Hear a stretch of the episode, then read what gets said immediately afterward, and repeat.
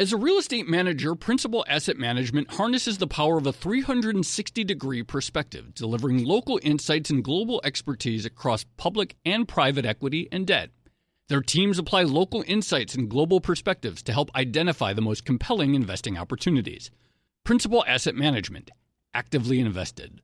Learn more at principalam.com. Investing involves risk, including possible loss of principal. Principal Asset Management SM is a trade name of Principal Global Investors LLC. Your industry is unique. It faces its own challenges and risks that set it apart. That means choosing just any insurance company just won't cut it. At The Hartford, we take pride in knowing the ins and outs of your industry and help provide solutions that suit how you do business. From liability and property insurance to workers' comp and more. At The Hartford, we don't just talk about specialization, we live it. Learn how The Hartford can help your business at thehartford.com.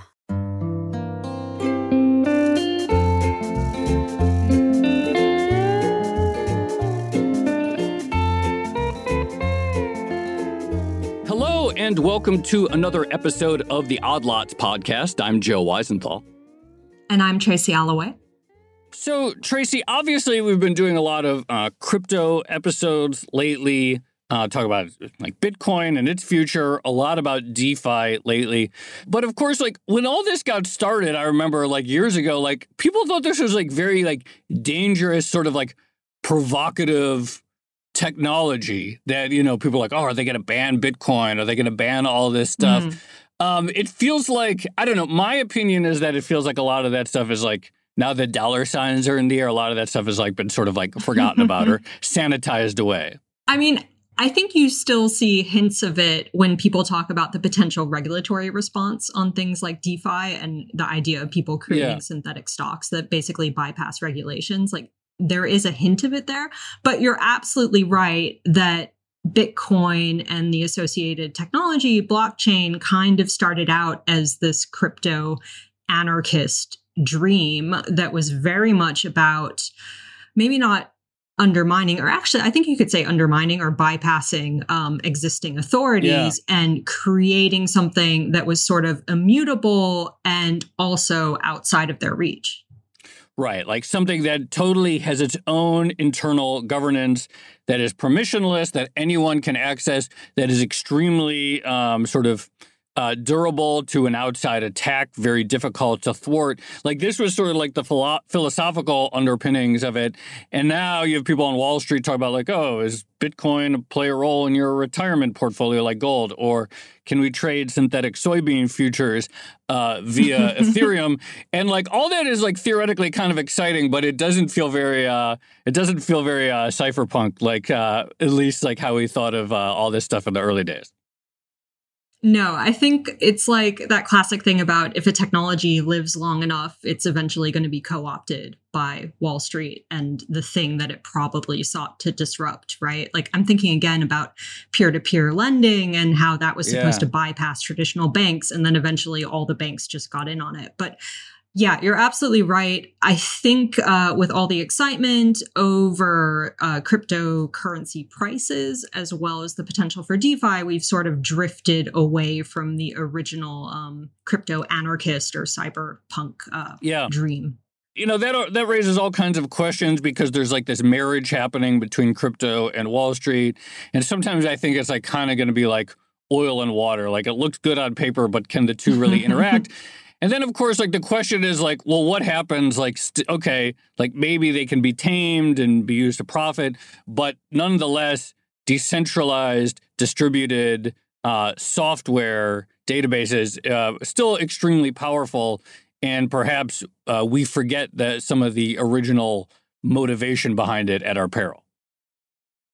Well, I'm going to push back on that okay. last point, but I, I do I do agree with you that like there is a tension between Wall Street getting in on technology, which is basically all about sort of decentralizing control, right? Yeah. And Wall Street slash finance slash banks are very much about having i mean basically they're all about having control uh, or risk control systems in place um, and so there's sort of an open question about how useful a decentralized technology is going to actually be with um, to them. Exactly right. Well, I think after all after all this talk of money on recent episodes, it's good to go back to philosophy a little bit and what these systems really are. And we have the perfect guest. Are we doing blockchain, not Bitcoin? Is that what this episode of, is? Kind of, kind of. I think that that's maybe one way to put it. Uh, I'm. I think we have like the perfect guest. He's kind of a legendary mm. figure in the uh, crypto world. Um, we're going to be speaking with Vlad Zamfir. He's currently an independent researcher for the Ethereum Foundation. He's actually been uh, with involved in the Ethereum project since before it launched, actually in April 2014. Before that, he was a very early Bitcoiner. And I think, uh, you know, while everyone else likes to talk about price, uh, Vlad uh, writes these sort of more philosophical pieces about blockchains and the sort of uh, the power of this software, which he seems to recognize both the potential and the risks for. Uh, so, extremely influential player in the space. He also characterizes himself, in addition to being a philosopher and a formal student of the law, an absurdist. So we're going to find out what that means. Vlad, thank you so much for joining us. Uh, thanks, Joe. I'm a longtime fan of yours. Um, thank you. And I'm excited to be here and, you know, mm, excited to talk about all these pressing issues that we have today in, in, in this space. So, why don't you kick us off? I mentioned your like history a little bit. You were pretty early. You're much earlier into Bitcoin than most people. Then you were, uh, got involved with the Ethereum Foundation before it actually uh, officially launched as a tradable coin. Why don't you talk a little bit about your background? What like drew you to this space as an area of uh, research and interest? Well, I got into Bitcoin during the 2013 Cyprus bail-in sort of financial crisis uh, during like um, it was like one of those EU debt crises where like the government there decided to like seize money from people's bank accounts in order to pay back debt to the EU. And and then like Bitcoin kind of like stole a lot of headlines then because like people were using it in order to evade this capture. And so for me, like I got into Bitcoin as like kind of like a revolutionary like financial technology that would like help save people from like capital controls, inflation, and like you know this kind of like you know that like the global financial system has been like co-opted by like the law everywhere. Bitcoin provided a kind of escape. And so i was into bitcoin for this like kind of escapist you know cypherpunk kind of like radical like we can escape the central banking system kind of agenda.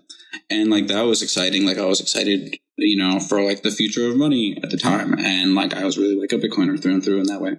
And then I got in, interested in Ethereum um, when I kind of realized that like this, you know, this like yeah, blockchain, not Bitcoin kind of story, where actually like the technology like is useful way way outside the scope of Bitcoin, and it's something where we could potentially use this to like decentralize, you know, all sorts of things, and to disintermediate and to like a kind of you know do things without going through gatekeepers, you know, way outside of just money and finance. And I was interested in like decentralizing academia or like peer review through like content curation and um, things like this, which are kind of like still in some way uh, very much part of Ethereum's. Um, hmm.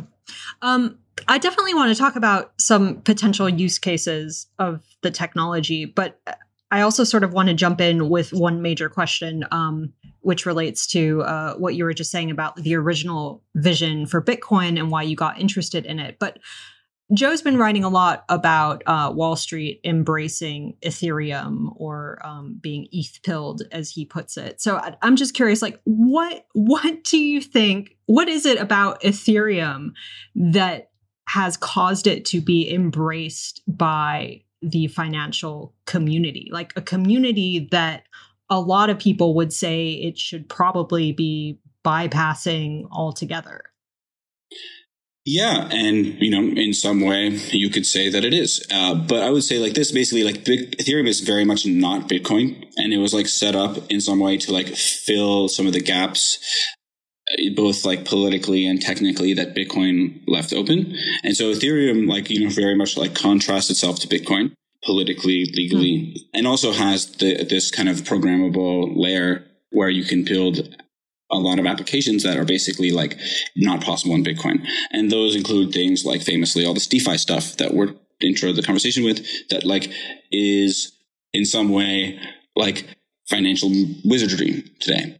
And, and so, and so there's like, in some way, like there is interesting financial stuff that happens on Ethereum and Ethereum and the way it's like postured and positioned. It's, it's not like the future of money and the way Bitcoin is. Like it's hard to understate how much not Bitcoin Ethereum is because like of the kind of poor representation that Ethereum gets in the media. But like if you kind of like are in the scene, like you feel very much like Ethereum is not Bitcoin. And, and, and I think that, that the kind of, it not being Bitcoin and it posturing in a way that's much more general, amorphous. You know, you can project your own fantasies onto it. It's not like the future of money on, uh, in the same kind of like, you know, clear, defined kind of way that Bitcoin tries to be.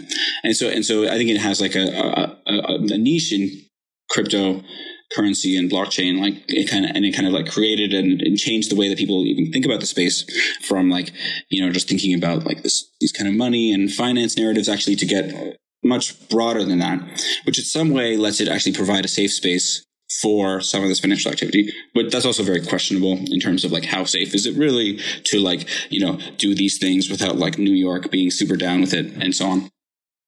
That, that's what you say there like do these things without New York being super down with it. Is something that I like struggle with or question a lot because like on the one hand like blockchains are theoretically uncensorable. And we can get into how realistic that is but like that is sort of the uh, story. Like okay you, you you set the software free and you theoretically can't stop it in theory, though, one can imagine like um, someone looking at a decentralized lending protocol or something that certainly looks like a stock market that runs on Ethereum and saying, you know, regulators saying, hey, this is illegal. This is like securities fraud or un- selling of unregistered securities. Do you e- expect an inevitable clash on that level? And do you think people within the sort of uh, crypto blockchain community are naive about thinking that the law will just sort of not be an impediment in the end?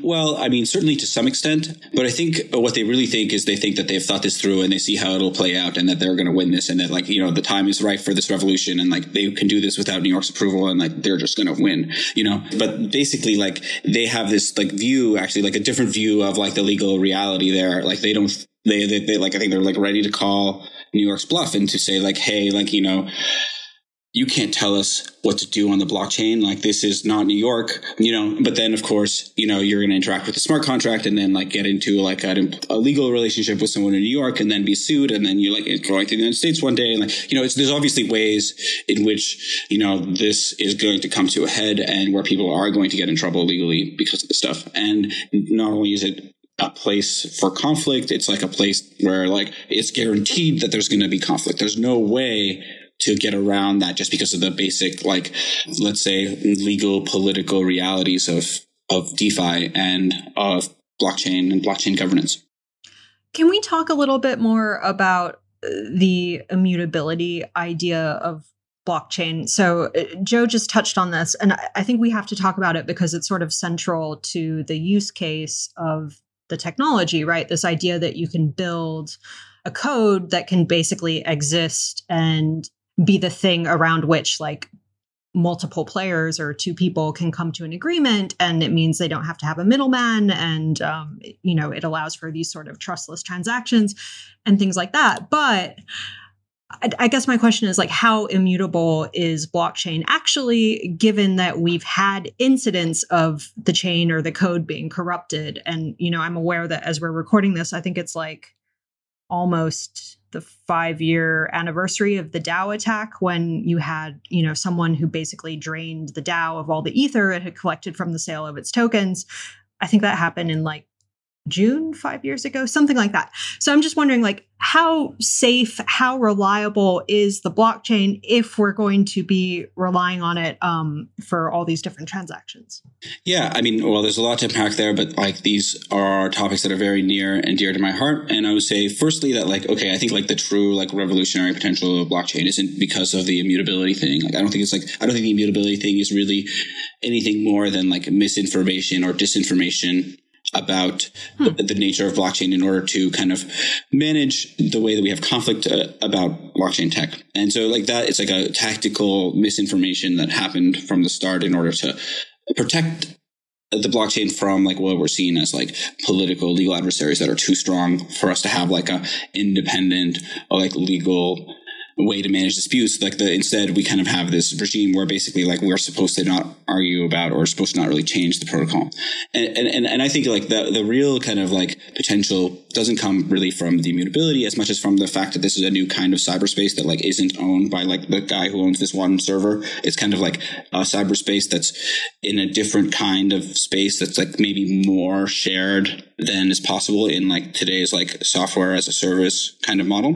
Hmm. And so it's this and, and, and the ways in which we can fight over and the ways we're going to have disputes over the governance of this space, I don't think is going to be limited by immutability. And I think that's going to actually unlock a lot of value in blockchain to kind of for us to get over this idea that it's useful because it's immutable and that it's trusted because it's immutable. I mean, it's like saying, oh, you can trust me. I put myself in a straitjacket. Like that's something someone who's not very trustworthy would say. You know, that's someone who's like kind of like maybe up to something else would say. And and and and, and in my opinion, you know, basically like one way to say it is that the norm of not disputing the software was associated tightly with the software so tightly that you don't even learn about blockchain without learning about this immutability thing. And that has created this amazing international legal order that is basically extremely deviant. You know, like it's like says the software is like not allowed to be changed and like it doesn't matter like who wants it or like what is happening. Like you know it's a really kind of radical founding fallacy or founding trick or like founding disinformation in like the cryptocurrency space that we talk about the history of a little more but all this is to say look i don't think that it's immutability as much as this question of like this new type of space that we could that we have you know because like you know you can't shut down a server or regulate a server in order to regulate the cyberspace in the way that like is kind of expected in the cyberspace today. And so I think it, it creates new political and legal ground for dispute. And this and, and Satoshi and co kind of tried to front run this by saying it's immutable and like we decided that this is the protocol forever. But like that is kind of bullshit. But that doesn't mean that blockchain's not useful. Uh, it's uh, quite you know quite the opposite even.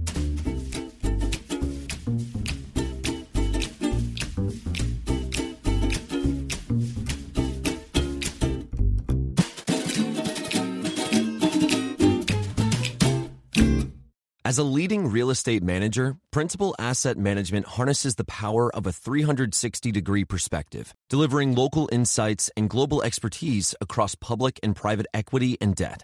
Our experienced teams are uniquely positioned to uncover compelling opportunities in today's market, giving our clients an exclusive advantage. Principal Asset Management actively invested. Learn more at principalam.com. Investing involves risk, including possible loss of principal. Principal Asset Management SM is a trade name of Principal Global Investors, LLC. So let's talk about this idea a little bit more. So, obviously, if I'm running an application that's like on Amazon Web Services, AWS, that's space that they own, and I have to play by their rules, and Amazon has to play by the government's rules, and that's uh, pretty straightforward. If I'm building an application on Ethereum, it's not, uh, that obviously creates new things. So, what do you talk us through, like some of the implications of this? If we're talking about the real power of blockchain is not the immutability per se, but the idea of like a new, I guess it's like a new shape of space that exists uh, that's sort of like outside of the conventional way we think about like service as a software. What makes that so revolutionary, and what do you see as the sort of like what's the conflict model, I guess, within that new realm?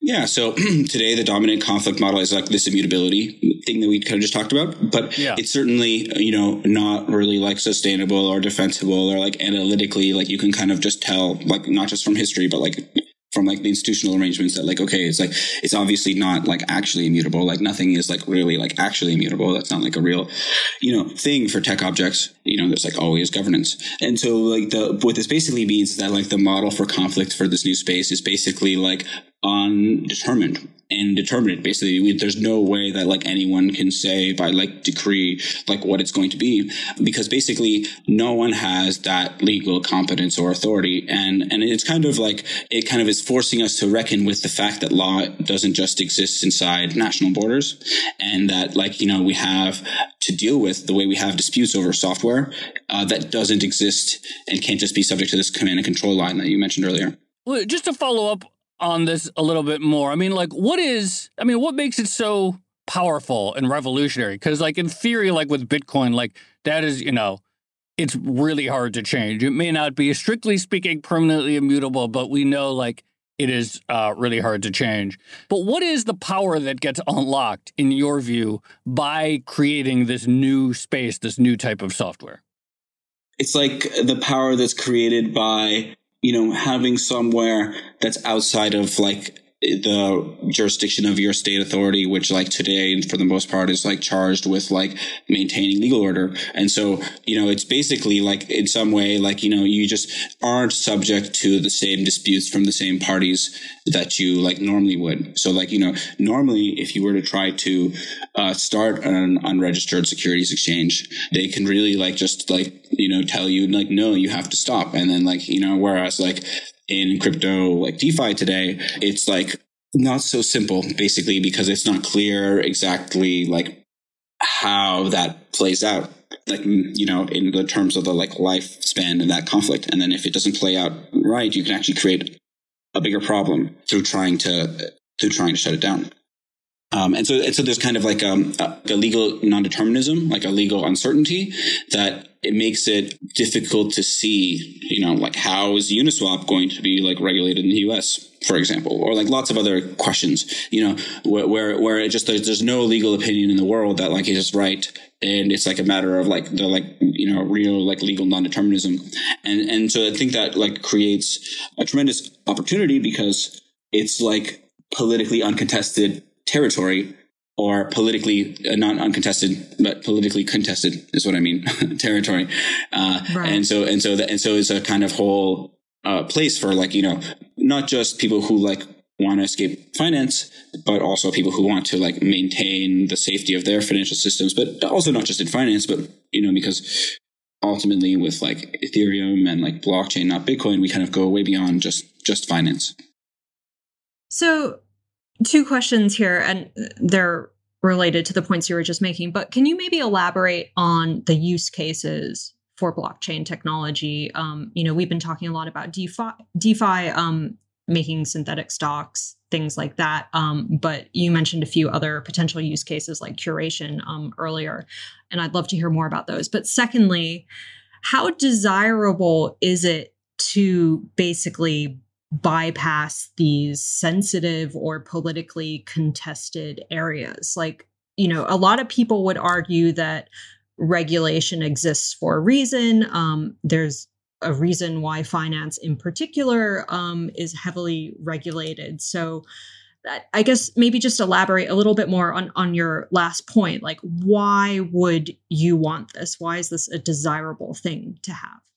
Yeah. So so let me say that like okay, I think let me answer in reverse order. Um, so mm-hmm. um, I don't think the escape is like realistic or desirable, but I think what is you know something we have to face is the fact that like we don't have a national or state authority that can call the shots and so and so what that means is that we need to develop legal ability, legal security without having the ability to rely on like state enforced rules. And so what that means is, you know, the, the nature of law today, as we understand it, needs to kind of like, or let me take a step back, like the, the, the, the most powerful legal forms today aren't equipped to deal with this particular conflict. And so it creates a tremendous opportunity to, for us to find ways to manage our conflicts in a, in a, in a scope where that doesn't easily lend itself to the like existing uh, like most powerful legal forms.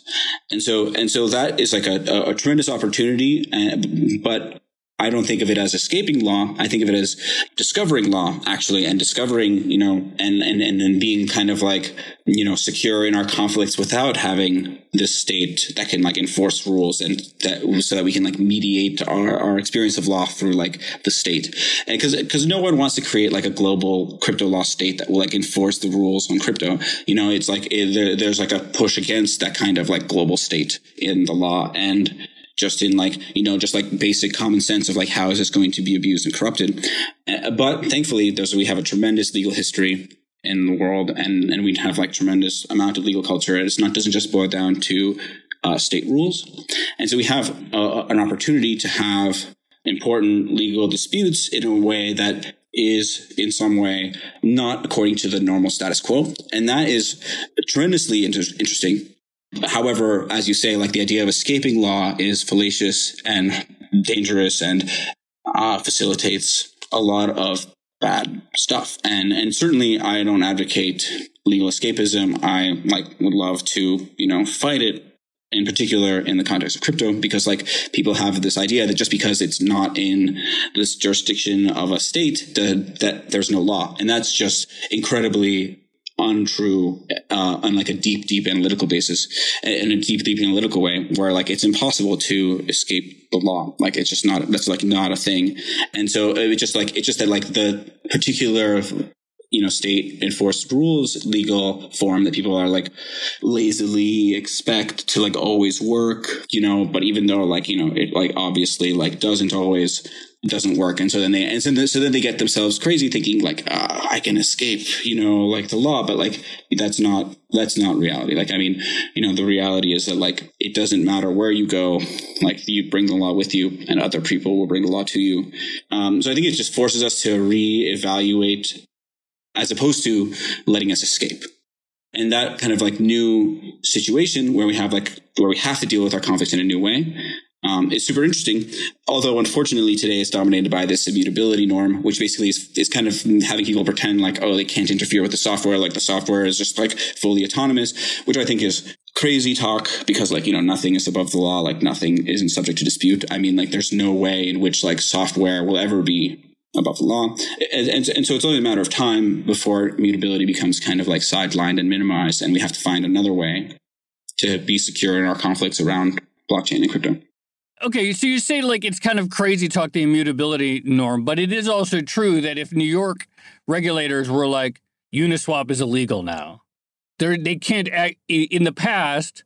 They could if there was a entity offering some sort of like exchange that they didn't want. Like I'm thinking like okay, like when uh, there used to be uh, betting, you know, more betting markets that were available in the United States on centralized by run by centralized companies or gambling or whatever, and a regulator could say this is illegal now, and it would go away, and that would be it. But if a regulator said, in theory, where you can't do Uniswap anymore or something like that, it obviously isn't that isn't as easy. Maybe you know it's not above the law, and maybe immutability is unrealistic, but it's obviously a very different interaction than it was before when it was like say the regulator is kicking out online poker sites so in your in your vision how does this sort of like traditional notion of law enforcement and regulation interact with this new with this new uh, with this new model?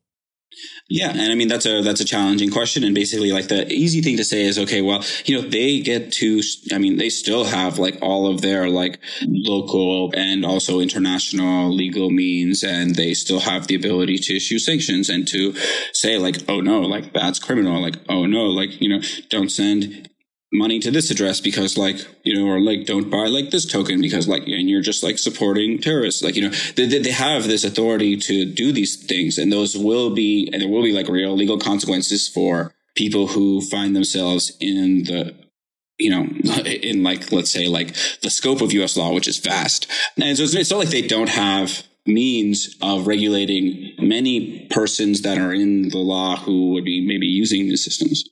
And so I don't want to minimize that because like there's a lot there. But I also want to say that like, you know, because of yes, immutability, but more more generally because of the these protocols need to be used everywhere, you know, or not everywhere, but we could like if if they were to like say mandate a change to the Ethereum protocol in order to let them shut down Uniswap, like that would become like Ethereum USA or something, and it wouldn't be the same right? So you need to kind of like you, there needs to be like a different level of kind of legitimacy and coordination and opt-in on a global basis for a dispute brought by you know someone to to to lead to this change. And so and so there's kind of like this sort of like nebulous culture that is going to like you know like judge the legitimacy of this legal order and then say whether like you know like you know like budge for it and and and in some way immutability already says no like very much like no to all of it. And so like because like that's like the status quo today, it's quite hard to imagine. However, you know, in the future uh, we're going to have like a basically, you know, let's say mm, you know, mediums for having these disputes. It's not going to be like, you know, we just like accept state authority to like tell us what to do. I mean, because that's like not the ethos at all.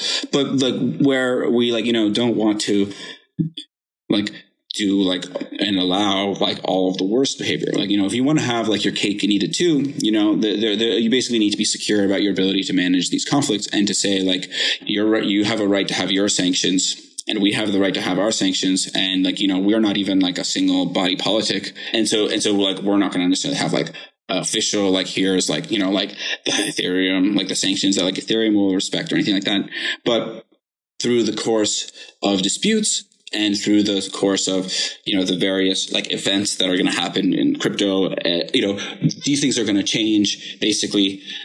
And, and, and you know it's up to kind of like people with bright legal minds to kind of try to like front run all these situations and figure out how we can prevent some of these very bad outcomes. So i mean just on that note like what does this actually mean for society? And i know this is something that you um, and vitalik have touched upon before, you know, this idea that society is basically built on contracts. And what we're talking about is a new type of contract technology or a new space um, for agreeing contracts in. And, you know, potentially, I, I, take your point earlier, but potentially contracts that can sort of like uh, outlive or um, exist beyond the reach of um, I guess, uh, coordinated legal systems. Maybe that's one way of putting it. Like, what does this mean for society as a whole?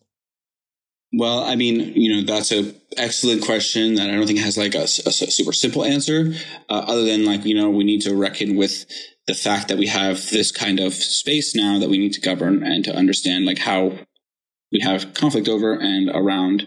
The kind of like first thing to note though that I have to mention is like, okay, well, smart contracts aren't actually contracts, like like legal contracts like exist in the law. Like smart contracts are like in the Ethereum virtual machine. Like if in contract law terms, like smart contracts are more about execution than actually like contracting. And, and so like, you know, they're not really contracts. They're more like something you might use when you're trying to avoid getting into a contract.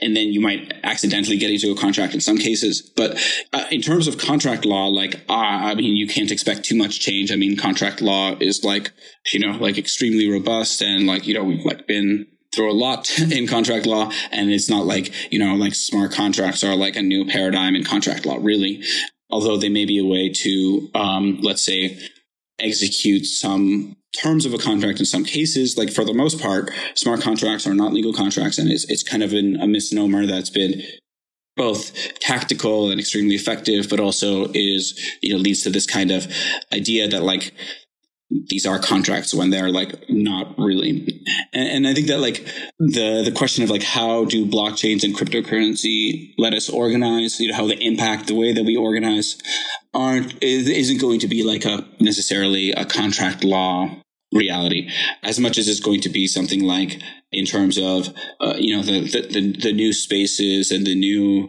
intersections of different cultures and, and, and economies and, and stuff that, that are going to be facilitated in these spaces. But, but the question of what, like, how will blockchains affect and influence like the way we organize in society are, you know, deep and uncertain. And there is an extent to which like the technology really is you know better than traditional consensus protocols and so like there is a way where like okay we know it'll help us in some computer systems in like a rather clear way but uh, in terms of like like you know the the promise of like social revolution or like a social change in the order or like a social like you know like new way uh, like escape or things like this like those are all like deeply non deterministic and like very unclear. Like it could just be that like you know this inspires like the worst kind of global totalitarianism in a, like a crackdown as much as it could be that like you know we're able to like use it responsibly in a way where we can you know justify the maintenance of our freedoms in the law how could this go bad? I mean, we were talking earlier before the show, and you you talk about this sort of like the danger of unstoppable software. What are some of the risks if people don't think about this right, or if a sort of like if a community can't sufficiently self-govern, if there does if uh, if people fail to achieve some sort of like norms about say, cutting off some of the most egregious uh, uh, patterns of behavior that can be done on a blockchain? Like, what are some of the risks that people should be thinking about? I don't necessarily want to like give people ideas, but I will say that like whatever you have anything in the law that isn't subject to dispute, you could like imagine it being part of like some Rube Goldberg machine that like does some kind of like, you know, very unlawful thing in the end. So, so, so you can, you can imagine that like, you know, each of these indisputable components can together come together to make things possible like you know the sharp increase in ransomware and like you know uh, for for one example that's like kind of like everyone knows about and it won't give anyone ideas for me to talk about. Like like ransomware is a good is a good example of something where you know it's it just makes the business of ransom so much easier to use cryptocurrency. And and so you know that is like some like quite obvious you know unlawful bad so many different levels conduct that that is basically being facilitated here and that we currently don't have the means to really stop or let me rephrase we don't have the will or the legal strategy like legal capacity to stop. Is that something in your view that the cryptocurrency or say people within say the ethereum network or i guess you know some of these are different networks bitcoin monero etc are these things that people who are working on governance in these areas should be more actively thinking about Absolutely. Uh, and I think, you know, um, people need to be much more secure in their ability to handle uh, conflict in crypto. Um, today, they're you know, they have these kind of like uh, aggressive postures because like they don't believe that they can handle these disputes. They think that like if you like delete some coins from some ransomware attack, then like that opens the floodgates to like the government deleting your coins because you didn't pay taxes or whatever. You know, you can imagine people have like uh, fears about all the things that could happen if we started to do anything. And, and, and, and people like don't have like the security to like say, look, you know, we can judge these things. And we don't need to say, look, we don't need to like delegate to like a system that decides and therefore be captured by the system. But like we can have like the legal security and like the responsibility for our legal judgment in order to, you know, have our cake and eat it too, to like not allow unchecked state authority, but also to not allow unchecked scammers. Since you brought up scamming and ransomware, I'm wondering if we can just go back to uh, that question from earlier about use cases for blockchain. Yeah, because I like what gets you excited about potential use cases for the tech. Uh, I, I'm I'm I'm really excited about you know uh, this like opportunity that we have to both both because of like the improvement in the technology, but also because of this crazy legal trick and this crazy legal reality that like crypto exists in. I think you know the thing that's like most exciting to me is like this multidisciplinary mix of like this crazy kind of institution, which like, you know, sometimes passes itself off as tech, but is really of, a, a, very interesting, dynamic, multifaceted, like ontologically very complex type of institution. And I, and I think that like, you know, these although primitive today, stand to become like complex, dynamic, very interesting institutions that get to mm, do a lot for us that like currently we don't have in cyberspace. Because like in cyberspace today we have basically a situation where we have a kind of a neo feudalism where like our feudal lords who like own the big computers like own us and I'm like not exaggerating by a lot. And so I think there's like a, a, a state of crisis in cyberspace that crypto helps to respond to, you know, as much as also there's like a state of crisis in like global governance and global law and like blockchain and crypto kind of like sits in that space and can help us provide new realities, new paradigms, new places where we can try again and like hopefully not fail this time to have like, you know, good governance and to have like, you know, institutions that are part of a kind of society that we want to live in. So I think I think it's like you know very much like very much political and very much in reaction to some of the prevailing political realities today, where basically like you know power is concentrated and and, and, in a way where perhaps um, with this decentralized computer, you know, kind of like you know like servers that are like you know no longer own the cyberspace, um, we can maybe create and have uh, a new balance of powers, like a, like a like more balance of powers, you know, more rule of law, as opposed to just you know having like the feudal lords or like the legislatures or the states kind of like act lawless and and like lord over everyone as if like you know they own the law.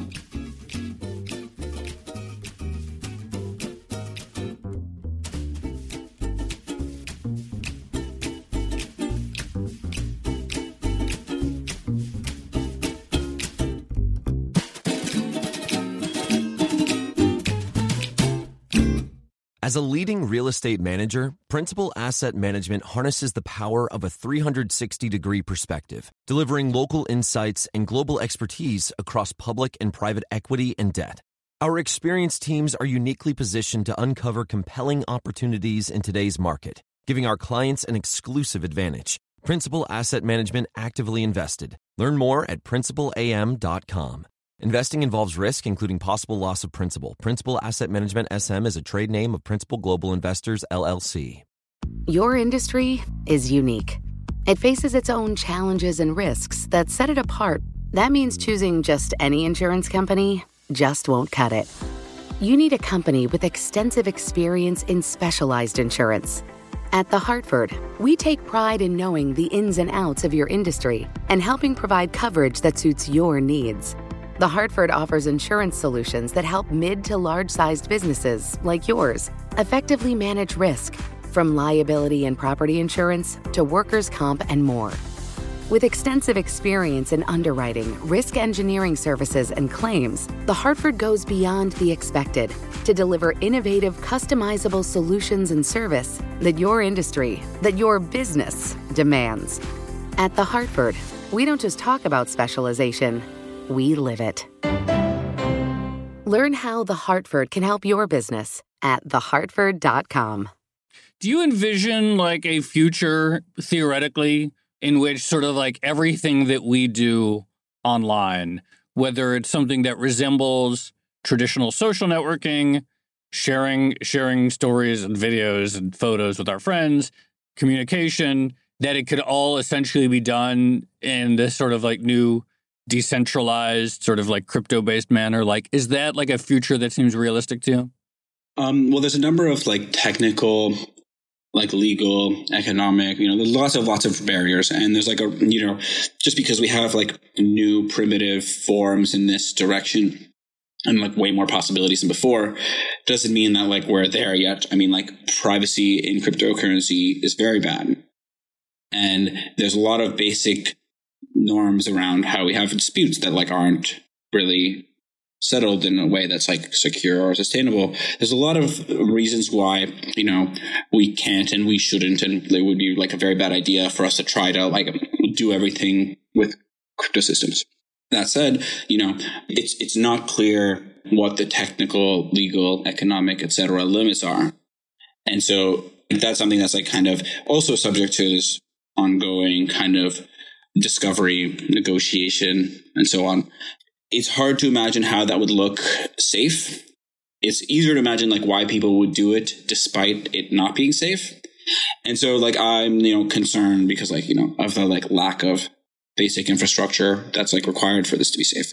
However, the opportunity is there, the the the the, the stakes are there, like the contention is there, like people are ready to fight over these issues and and and, and, to, and to kind of see what happens. Although you know we are still in a position where we could easily see some really bad outcomes win.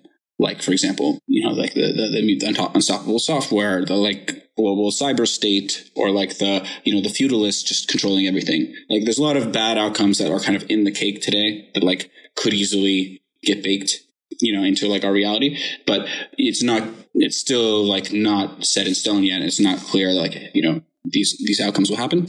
You know i'm optimistic that we can find better outcomes than than any of these kind of like established ones.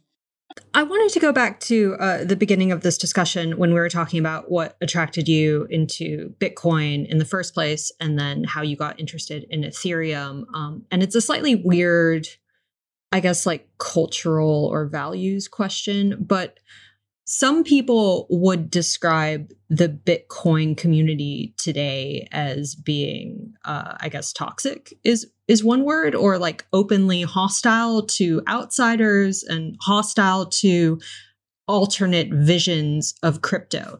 And so I'm just wondering, as someone who sits on the opposite side of Bitcoin now um, and is heavily involved in Ethereum, like how would you characterize the cultural differences between Bitcoin versus Ethereum? Yeah, I mean, I think um, you know, Bitcoin has like a relatively defined culture, whereas like Ethereum's culture is still kind of like amorphous, and people, you know, have different like sustain different very different politics and views within Ethereum. So Ethereum kind of is like much more diverse and in some way less toxic than Bitcoin because like the the like incentive to like get everyone out who doesn't toe the party line like isn't really like there as much in, in, in, Ethereum. And so what happens is basically like Ethereum is like supports much more diversity, you know, and, and Ethereum by by virtue of like being more amorphous by about like being about kind of everything instead of just being about money. It it, it kind of has um, you know a support for much more visions, and but that also means that like there are like struggles and factions and people like you know like having fights over like what is ethereum in a way that like doesn't really happen in bitcoin. In bitcoin they're kind of just like you know 21 million 21 million bitcoins and if you don't agree get out. And if you don't like one megabyte blocks like get out. And like you know they have this kind of toxicity which which is which is kind of like um, i like to describe it as a, a channel authentication uh, strategy where basically it, it, it makes it so that like you if you don't if you're not like one of them, like you can't really tolerate to be there. And so you, you kind of just by virtue of being in those channels, like you're kind of authenticated and it makes it a safe space for them. And, and I think it also, it also helps them reinforce this immutability norm. Like earlier, Joe mentioned like, oh, it would be very hard to change Bitcoin. And the reason is because like you have all these, uh, toxic Bitcoiners who will basically like be horrible to you if you suggest that we don't need to do this immutability thing. And not that it's like hard to change the software. It's just like hard to get through the Bitcoiners who like have this kind of like pseudo cult or like real cult or like pseudo religion around around Bitcoin. I mean, I guess the question is, is like we've all interacted with that and we sort of know that phenomenon, but could it be that that's a good sort of like survival strategy, a good evolutionary strategy? It's like obviously Ethereum seems to be more open to debate and governance questions seem to be more up in the air and so forth. But you know, if you're trying to like bootstrap a new money into existence in a way that uh, Bitcoin is trying to do, does it make sense perhaps to create this cult environment so that you go through so that even during the lean times, nobody is threat, nobody nobody who's involved wants to pivot or no change. Like adversity comes, and it's like, well, some people might be tempted to change the uh, project, but you know, Bitcoiners by shedding themselves essentially of people who would be even tempted to think about changing the software or changing the project. Like, does that create a certain amount of uh, uh, resilience that can survive attacks or periods where the price is low and so forth? Kind of, but it also lends itself to becoming like an obsolete or like a relic or like a kind of quaint vintage item or something. You know, it's, it's kind of no offense. I don't. I don't know. I don't. I don't want to say it. I guess it, it, it, let me say it, it's not the smartest strategy. I think in the long run because it's kind of like you know maximum commitment now like committing to the position like never change it like it's kind of like it gives up on on their ability to maneuver who knows what will happen in the future. And it's kind of like painting yourself in a corner. Uh, you may like that corner for now, but you might find that one day you have you have a need to move around and and I don't think it's particularly tactical. I don't think it's particularly smart, and just from like also the point of view of like the the, the the the political agenda of Bitcoin, you know, which is also which also which does involve like you know having some measure of legitimacy ultimately and like goodwill from society, which is undermined by this kind of like toxic hardline attitude. Yeah, I totally agree with that last point. And of course, there's like, there's also an irony there. It, it's sort of like being a technological Luddite, but at the same time, being extremely into this new technology that you think is revolutionary and is going to change the world. Um, although I guess it's not that new anymore. Um, but just on this note, there was one other thing I wanted to ask you. Um, so, one of the things that makes Ethereum different is that it does change. Um, it does respond to challenges. There's a really vibrant debate over which direction Ethereum should go in. Um, and there are different factions, um, but you could also describe them as communities. And they're all sort of talking to each other about the future of Ethereum or the vision for the future. I'm just wondering when it comes to building consensus in the Ethereum community, how helpful is it to have a sort of figurehead um, like Vitalik uh, to help that happen? Because that that also seems to be like a key difference between the Ethereum community and Bitcoin that Ether like sort of has a leader. Yeah, I mean it's it's a it's a blessing and a curse. I mean sometimes um, you know uh, basically like sometimes people like expect Vitalik to make calls uh, when like you know he, he doesn't like really necessarily want to. Sometimes you know it's really really really useful to have um, you know Vitalik be kind of like this mediator of you know the different political kind of currents in Ethereum. Uh, but basically it, it, it also it also can lead to a kind of a suspension of judgment where basically people think that like oh like you know if Vitalik approves of this it must be great you know and so and so there it definitely like cuts both ways. But I would say also Vitalik is kind of like much more you know, benevolent dictator for Ethereum 2 than Ethereum like 1.0, where like we still have kind of like the all devs call and the EIPs, and we have like this kind of process of, you know, the core developers and, and, and, and in, which is some way, you know, in some way very independent and has been for a very long time of Vitalik's like influence on a day to day basis. So Vitalik is actually really more of like a researcher and like a pioneer, like future direction, as opposed to like, you know, providing like any basis for day to day dispute management, really. So to to sum up, uh, sort of like big picture views, if I'm getting it, it feels like the message what you're trying to say is, you know, there really is this potential through crypto, through blockchains, to create new regimes of governance that could, in many ways, be better than what exists now. And some of that may be financial, some of that may be political, and so forth. But to get there, the community itself has to take governance more seriously, and that it can't be that if if if we're going to replace governance with blockchain governance, then the people who manage and sort of like contribute to these blockchains have to take the idea of law and have to take the idea of potential malleability and regulating and maybe cutting off bad behavior more seriously in order to get to this point where blockchains become an important thing. I think I think that's I think that's more or less right. I, have I find myself like having a slight reservation around the idea that law is an idea, but like you know, other than that, I think like that's I think that's I think that's right, and and and I think though you know it's it's more like having a kind of uh, an ecosystem uh, where like you know like the tech people are doing tech governance, and you have like people with like legal disciplinary skills doing these types of like more dealing with like the legal questions as opposed to trying to have like a kind of passing off of this institution as just technology. And so I think that the big, the big thing really is going to be um, more diverse governance or like a more a multidisciplinary approach as opposed to kind of the tech centric approach that we kind of have now and and and so and so it's not so much about like developers really uh, being more realistic about law. I mean, developers don't want anything to do with law. Like they should be isolated from liability. They shouldn't be making these decisions. These decisions are crazy. Like like for the developers to be making. You know, like it's not appropriate to put a software developer in this, this kind of legal position. And so I think you know there's a there's a there's a need for uh, kind of reimagination of the nature of these institutions in order for us to have the kinds of skills and capacity uh, to deal with these governance and law issues that just don't exist in technical disciplinary training. That's a really well put. Well, Vlad, thank you so much for um, coming on Odd Lots. It's great to hear with, uh, great to speak with one of the uh, original originals in the space, one of the big thinkers, and uh, that was a great conversation. Appreciate you joining us.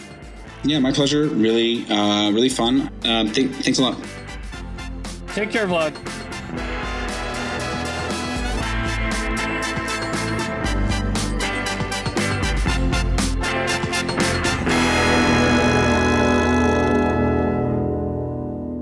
So I thought that was actually super fascinating. You know, Tracy, have you come across like people uh, like on Twitter who like something bad happens or something and they're like bitcoin fixes this have you come across like that uh that phrase no never that's no never seen yeah of course like uh, bitcoin i once wrote down i think i wrote down all the like things that bitcoin was supposed to fix um and it was a really long list and i remember i think the last the last time I did this was like in 2020 during the depths of the COVID crisis. Yeah. And I remember some people were talking about blockchain like fixing the pandemic, yeah. which again seemed like a bit of a reach. Well, I mean, like obviously when people say that a lot of times, like okay, I think a lot of times they're joking or just a you know a line that people say, but I think like Vlad like raises a really interesting point, which and you know if you want to like push it deeper or something, it's like how can Bitcoin fix this if like people who are involved in Bitcoin don't actually, and I think this is his point, like don't actually seem interested in law or governance. And so, like, yeah, you know, there's this sort of like belief that like somehow Bitcoin itself has these like powers to like right ills or whatever. And yet, it's not obvious to me that the people who are involved in Bitcoin in any way, whether as developers or holders or anything, actually have any like interest in engaging on what it would take to fix X or Y. Totally. Well, this is why I brought up the toxicity point, yeah. which is like if if you have a community that like kind of describes itself as we are changing the world, but then won't actually talk very much about ideas of how it's changing the world, um, that seems problematic to me. And then the other thing is like almost by definition, Bitcoin tends to be an exclusionary community. Um, there's a finite supply of coins um, that will ever be in existence. And it's sort of like, you know, first come, first serve. If you're an early Yeah. adopter, you're kind of worshiped on the platform. And again, like if you're trying to recruit people to the cause, it it seems like a weird stance to take. Like to me, I think you would want to be much more open, much more engaged, and willing at least to talk about potential issues either with cryptocurrency itself or the underlying technology. Right. And like, okay, like Bitcoin isn't going to fix everything, but even if you wanted, say, like Bitcoin to like be more of like a core financial infrastructure as opposed to say Yeah. gold, right? So it's like obviously like I don't think like Ethereum is the same mutable sort of like difficult to change properties as Bitcoin, but you could see like people within that community they're clearly going for it. Like they're clearly making an effort to plug themselves into the financial system, stable coins that run on Ethereum. You know, you get bonds, various synthetic equities that run somehow are built on top of Ethereum. And so they're at least like, so, you know, you could say like that community is at least like trying. Whereas, you know, you could see this sort of like, yeah, the Bitcoin community is like fantasy about like everything's going to run on a Bitcoin standard. But it's not exactly obvious to me. It's like, yeah, well, how are you going to get there? Like, what do you wait? Like, what what is Right. the plan? And then the actual like plan of like, well, let's make this happen. Then seems to run into the contradiction of to make anything happen would require like governance and effort. Totally. And like engagement at a minimum, which Yeah. I certainly don't see happening. Like I see Bitcoin, like Bitcoiners sort of hiving themselves off in a corner of the internet and talking amongst themselves for the most part. Um, which Right. again, like, is unfortunate in many ways, and probably one of the reasons why Ethereum seems to be um, making more inroads into traditional corners of finance. But then again, like, there is that open question of whether or not crypto should be doing that in the first place, given the original vision of, you know, sort of being this anti authoritarian, anti establishment technology.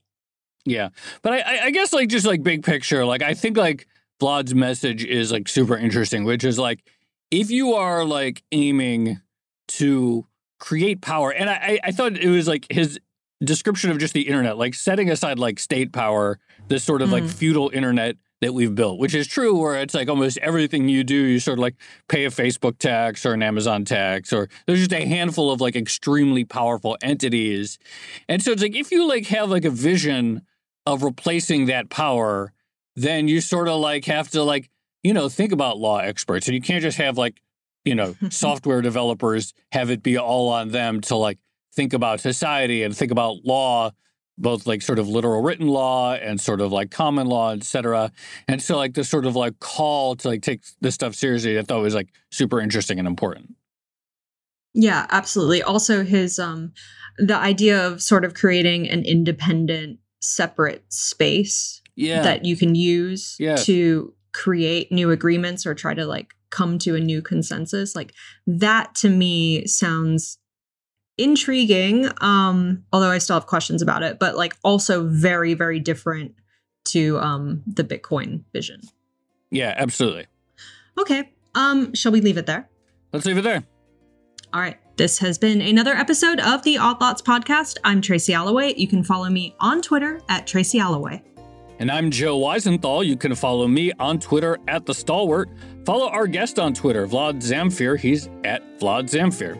Follow our producer, Laura Carlson. She's at Laura M. Carlson. Follow the Bloomberg head of podcast, Francesca Levy, at Francesca Today.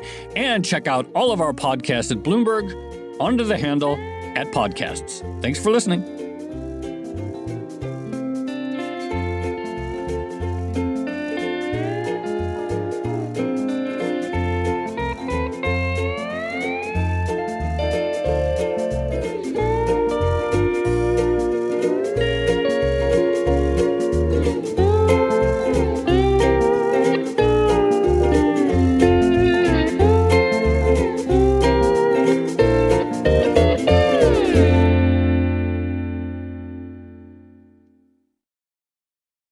Industry is unique. It faces its own challenges and risks that set it apart. That means choosing just any insurance company just won't cut it. At The Hartford, we take pride in knowing the ins and outs of your industry and help provide solutions that suit how you do business. From liability and property insurance to workers' comp and more. At The Hartford, we don't just talk about specialization, we live it. Learn how The Hartford can help your business at thehartford.com. Collaborate for a greener future at the Bloomberg Green Festival, a groundbreaking celebration of the thinkers, doers, and innovators leading the way. From design and culture to technology, science, and entertainment. Hear from inspirational speakers and immerse yourself in climate solutions. July 10th through 13th in Seattle. Title sponsor Amazon. Official airline Alaska Airlines. Get 20% off using promo code Radio20 at BloombergLive.com slash Green Festival.